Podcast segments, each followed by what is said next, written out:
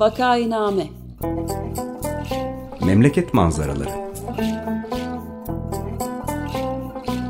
Hazırlayan ve sunanlar Güven Güzeldere, Ömer Madra ve Özlem Teke.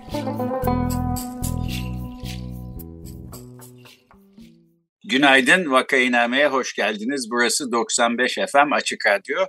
Vakainame'yi Ömer Madra, Özlem Teke ve ben Güven Güzeldere birlikte yapıyoruz.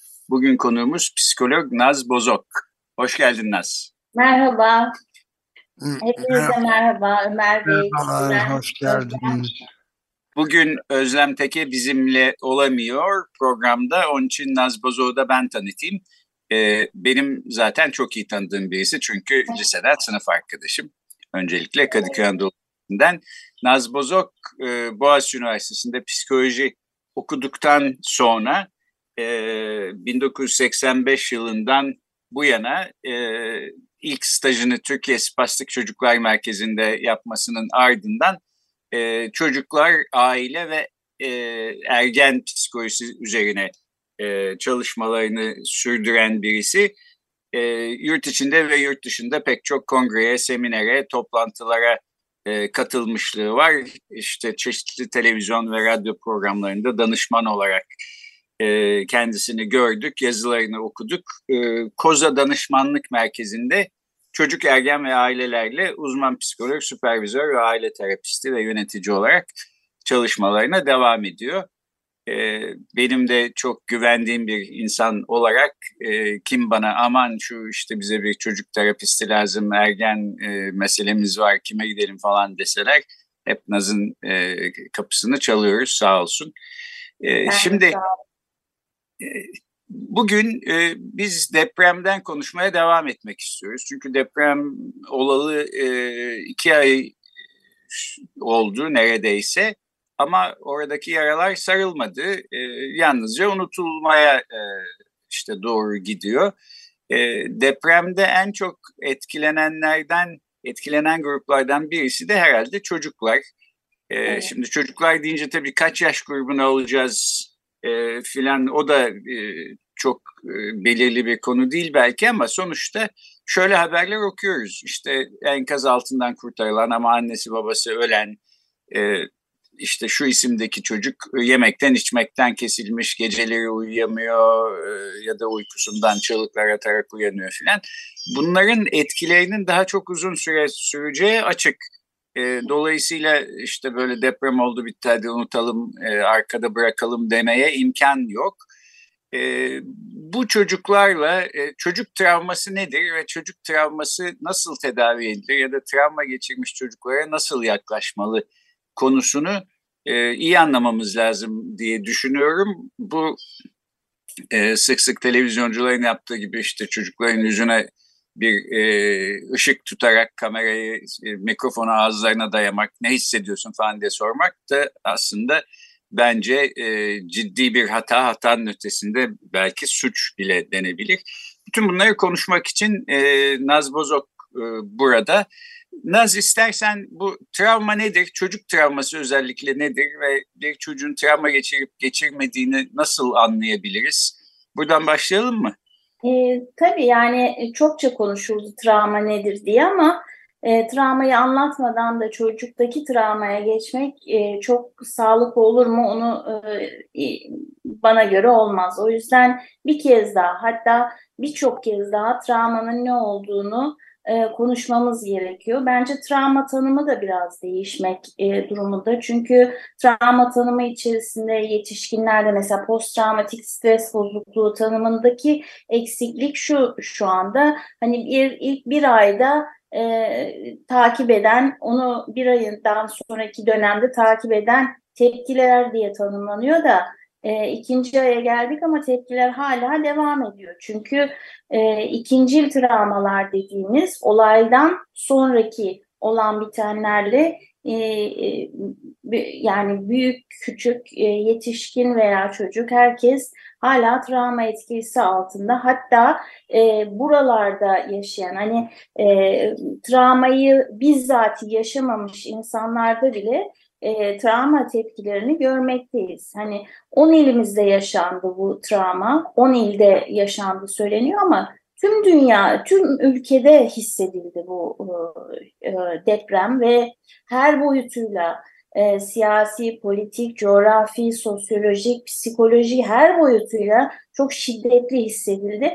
Hatta ülke bile demek bence çok e, yetersiz kalıyor. Dünyada da çok ciddi yansımaları oldu. İşte gelen giden yardım ekipleri kanalıyla, televizyon, basın vesaire. E, yani dünyada yaşanmış e, ender e, olaylardan birini yaşadık.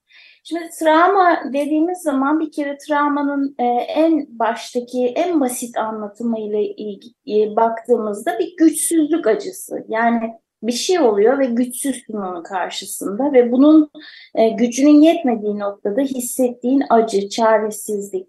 Travmayı e, en e, e, tatlı, en e, en nokta atış e, tarifi ise ani ve beklenmedik oluşu. Hazırlığımız yok olacak olaya, herhangi bir olaya ve bu e, ani ve beklenmedik olmasının dışında aynı zamanda da e, ölüm e, etkilerinin olması, bireyin varlığını tehdit etmesi en önemli e, şeylerden bir tanesi bu açıklamalarından biri. Peki kişi nasıl hissediyor bu e, travmatik olay karşısında korku, çaresizlik, güvensizlik, ümitsizlik e, gibi duyguları içerisinde, o sarmalların içerisinde dolaşıp duruyor.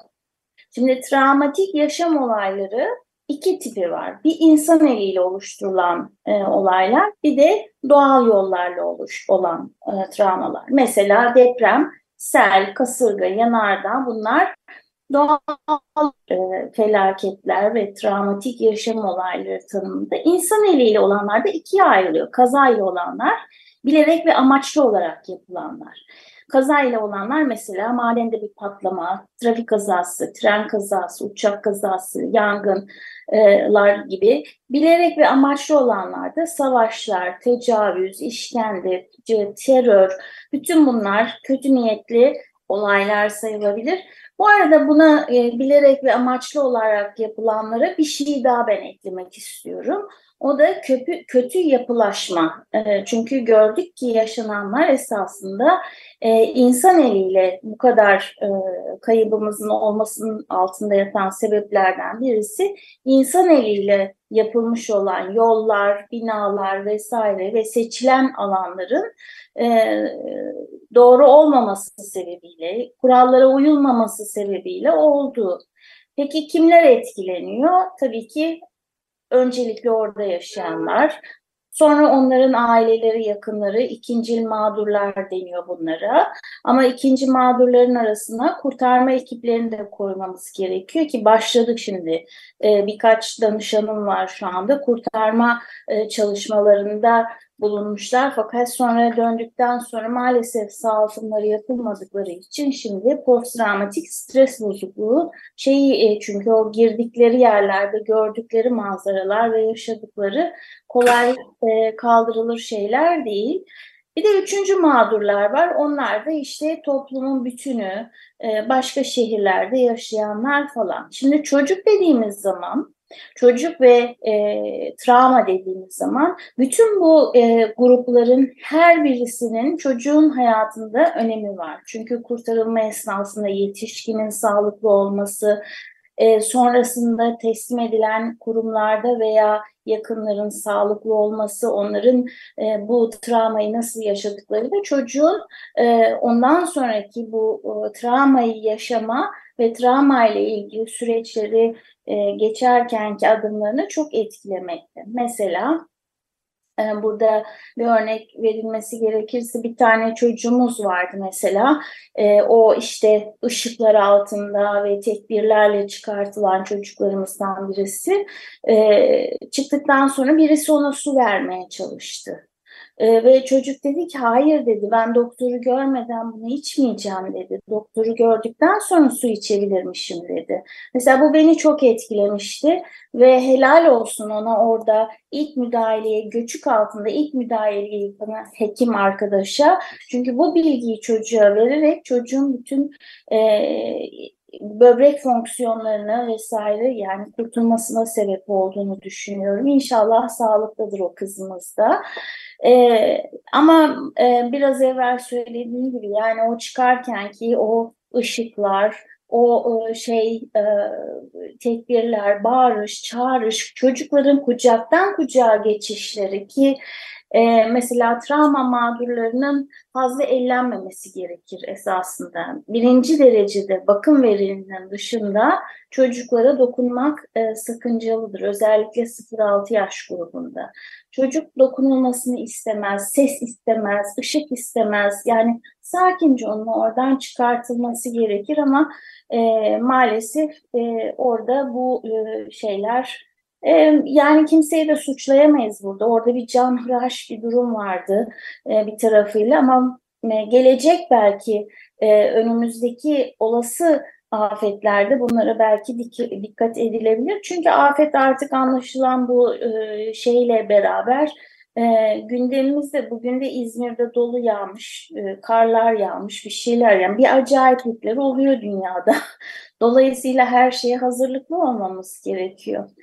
Ee, çok haddimi aşmak istemem ama travmanın bir de nörolojik boyutu var. Neler nasıl hissedildiği ile ilgili. Mesela travmatik durumlarda norepinefrin salgısı e, artıyor ve bu artış e, hipokampal işlevleri bozuyor. Yani e, hafızanın doğal çalışmasına engel oluyor ve birçok e, şey e, travma mağduru nasıl olduğuna dair e, ya nasıl oldu hiç hatırlamıyorum. Bir anda bir şeyler oldu. Sonra yavaş yavaş bu parçaları bir araya getiriyor ama travma etkileri geçtikten sonra.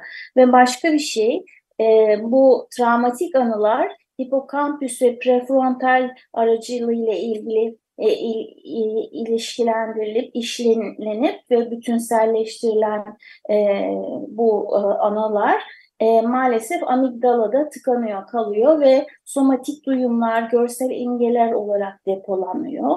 Ve bu da işte posttraumatik stres e, posttraumatik stres bozukluğundaki işte durmadan gözümün önünden gitmeyen sahneler diye tanımladığı şeyi de net olarak açıklıyor.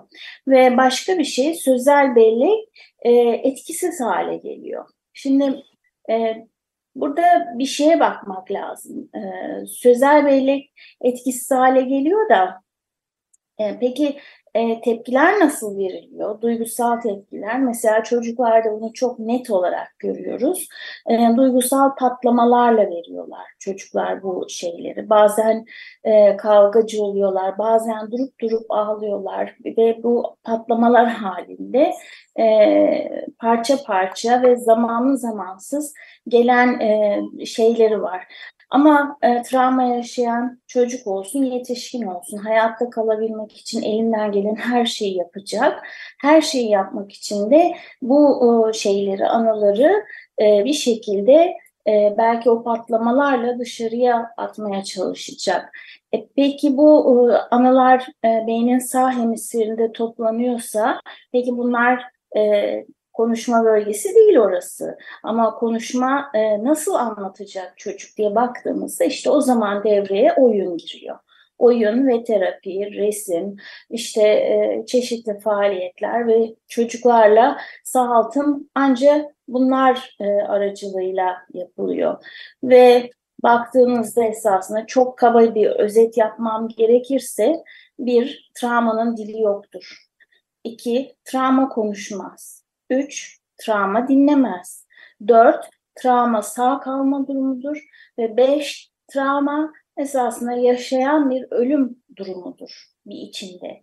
Yani dolayısıyla e, bunların e, bir şekilde sağaltımı yapılması gerekir. E, yetişkin için, çocuk için, e, e, bize yardım eden insanlar için, profesyoneller için hepsi travma çünkü sadece birisi için değildir, herkes içindir. Ama travmayı yaratan olaydan herkes aynı derecede etkilenir mi? Yok, herkes aynı şekilde etkilenmiyor. Bir süreci var bunun. Bu e, süreçte e, yaşanan olaylar, geçmiş e, geçmiş e, sıkıntılar, e, problemler, işte E, bunlar çok etkili oluyor ama e, herkes aynı şekilde travmatize olmadığı halde herkes akut travmatik bir yanıt veriyor. Yani doğal olarak bu yanıtı veriyor. E, herkesin kendi hikayesinde saklı e, şeyi, hmm, e, travmanın şiddeti esasında dirençliliğiyle e, ölçülüyor.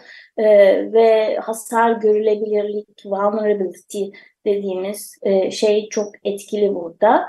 E, ve e, peki akut dönem belirtiler nedir? Şok, inkar, panik, korku gibi karmaşık duygular, e, sürekli aynı şeyleri anlatma çabası veya tamamen içeriye kapanma, dikkati e, toplayamama, dikkati bir şeye verememe, e, bunlar hep e, akut dönem belirtileri arasında. Güç, hatırlamada güçlükler, psikosomatik reaksiyonlar, Çocuklarda regresyon bunlar hep akut dönem uyku problemi. Ama bir çocuk da mesela çok kabaca, çok kabaca baktığımızda bir çocuğun e, ne kadar çok etkilendiğini anlamamızın birkaç tane alanı var. Bir, ilgi kaybı var mı çocukta? Çocuk e, yani eline verdiğiniz oyuncakla ilgileniyor mu, ilgilenmiyor mu? İki, uyku problemi var mı? Çocuk uykusunda sıçrıyor mu? Uykuya uyumakta veya aşırı mı uyuyor, az mı uyuyor?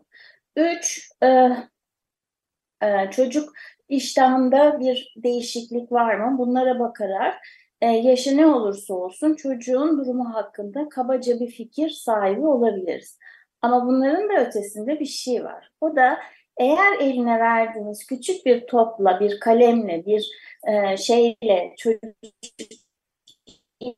ilgileniyor, oynuyorsa, oyun oynayabiliyorsa çocuk o zaman tamam yani işlevselliğine yavaş yavaş geri dönüyor diye düşünmekte e, düşünebiliriz. Peki e, travmatize eden olay sonrası riskli durumlardan bir de bahsetmek lazım çocuk olunca konu.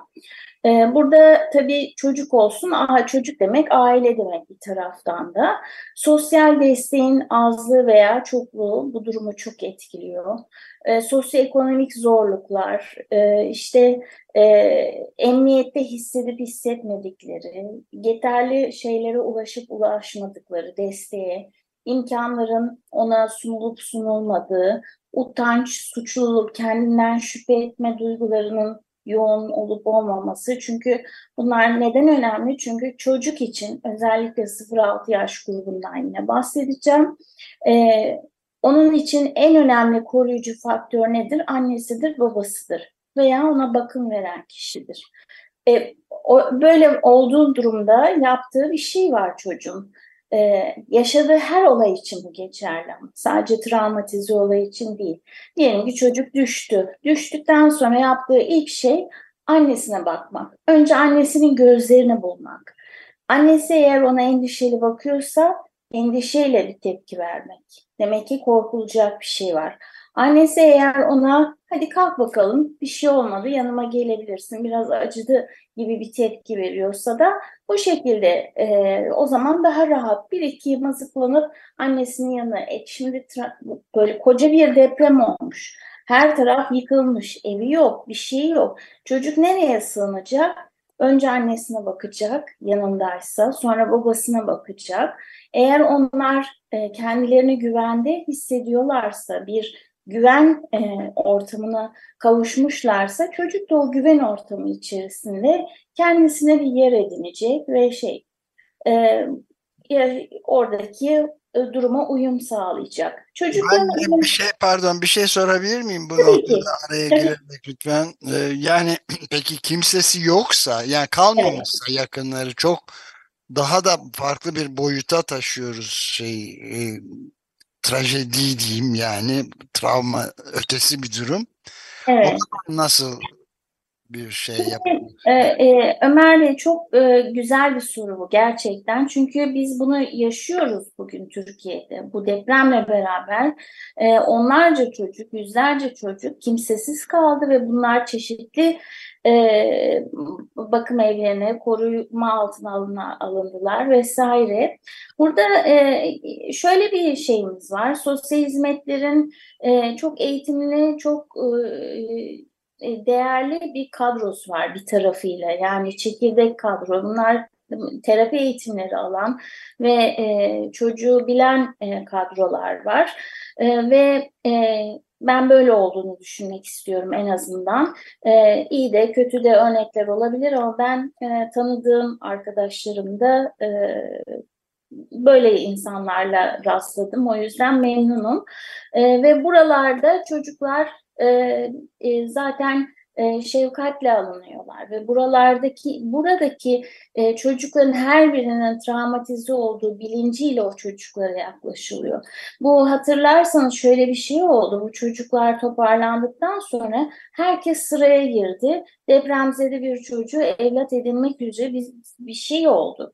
Şimdi esasında e, yani e, iyi niyetli şeyler bunlar ama e, travmatize bir çocuğu yani depremde annesini babasını kaybetmiş çocuğu alıp da böyle hop diye başka bir aileye e, monte etmek çok e, sağlıklı bir durum değil ve zaten böyle işlemiyor o proses. Yani önce bu çocukların sağaltımlarının yapılması lazım. Önce bu çocuklar sağlıklı yemek yeme, işte biraz evvel bahsettiğim akut dönem etkilerini at, atmaları lazım ve e, orada sağlıklı ilişkiler kurma becerilerini gözlemlemek, bunları e, kayda almak lazım. Ondan sonra belki sırayla veriliyor. Ama çocuğun için, çocuk için e, iki tane kavramdan bahsedilir çocukla, e, çocuk yetiştirmeyle. Bir tanesi ebeveyn diye bir kavram kullanılır.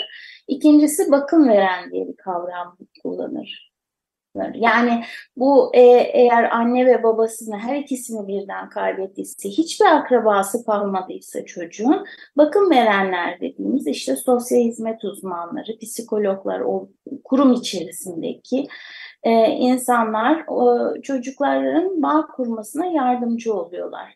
Bilmiyorum açıklayabildim mi sizin sorunuzu? Yok gayet iyi de çok tabii vahim bir durum. Yani bir de e, bu yeni normal diye bildiğimiz maalesef bitirmeyi başaramadım. Gabor Mate'nin oğlu Daniel Mate ile yazmış olduğu çok ilginç bir kitap var. The Myth of Normal diye normal mitosu diye çevirebiliriz Türkçe. Orada da yani insanların yalnız çocukların değil hepimizin bir türlü bildiğimiz ve fakat bir türlü kabul etmeye yanaşmadığımız bu içinde yaşadığımız toplumsal düzenin yapının da bozuk olduğunu e, nasıl anlatacağız çocuklara diye de ayrı bir soru var galiba. Henüz... Yani onu onu tabii ki anlatabilmenin yolu yaş dönemleriyle geçiyor. Çocuğun her yaş döneminde anlayabilirliği birbirinden farklı. Mesela 0-6 yaş döneminde adalet, işte özgürlük, işte hak, hukuk böyle şeyler yok ki çocuğun hayatında. Çocuk soyut kavramlar yok. Elinde varsa, elinde bir kalemi varsa var, yoksa yok. Elinde kalemin varmış gibi yap, yapamaz çocuk. Çünkü böyle bir durumu yok.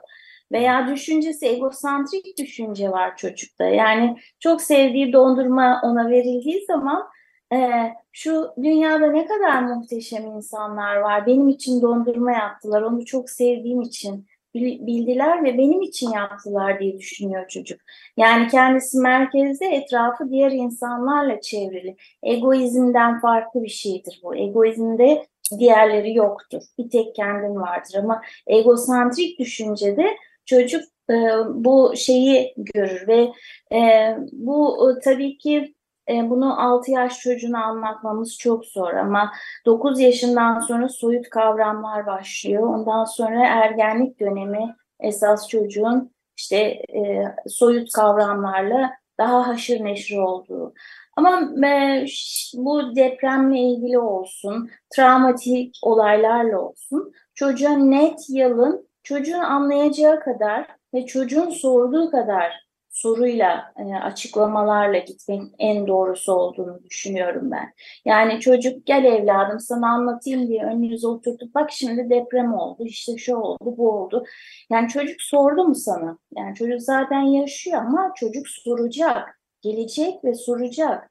E, ne oldu, evimiz nerede diye soracak ve evimiz neredeyi çocuğa e, bir deprem olduğunu ve yerin sarsıldığını ve de evin dayanıklı olmadığı için yıkıldığını ve çok şükür sağ salim çıktığımızı e, çocuğa anlatmak usul usul. Sonra çocuk tekrar hep deprem olur mu diye gelir çocuk sorar. Ne zaman olacak bir daha diyebilir.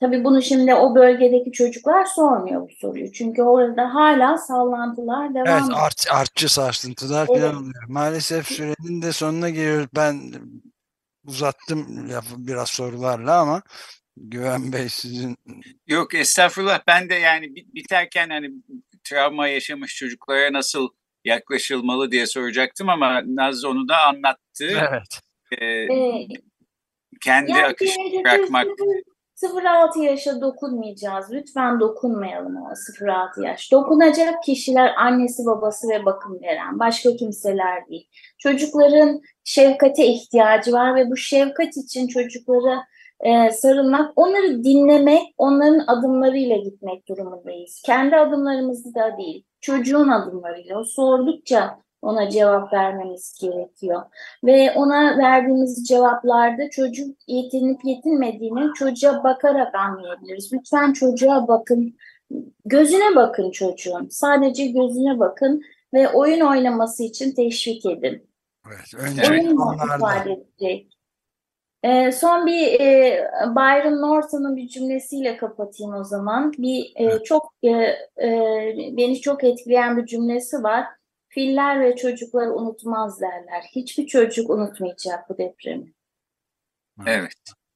Ee, Peki çok teşekkür ediyoruz. Bugün psikolog Naz Bozok bize e, travma geçiren çocukların e, nasıl davranışlarının değiştiğini ve kendilerine nasıl yaklaşılması gerektiğini anlattı.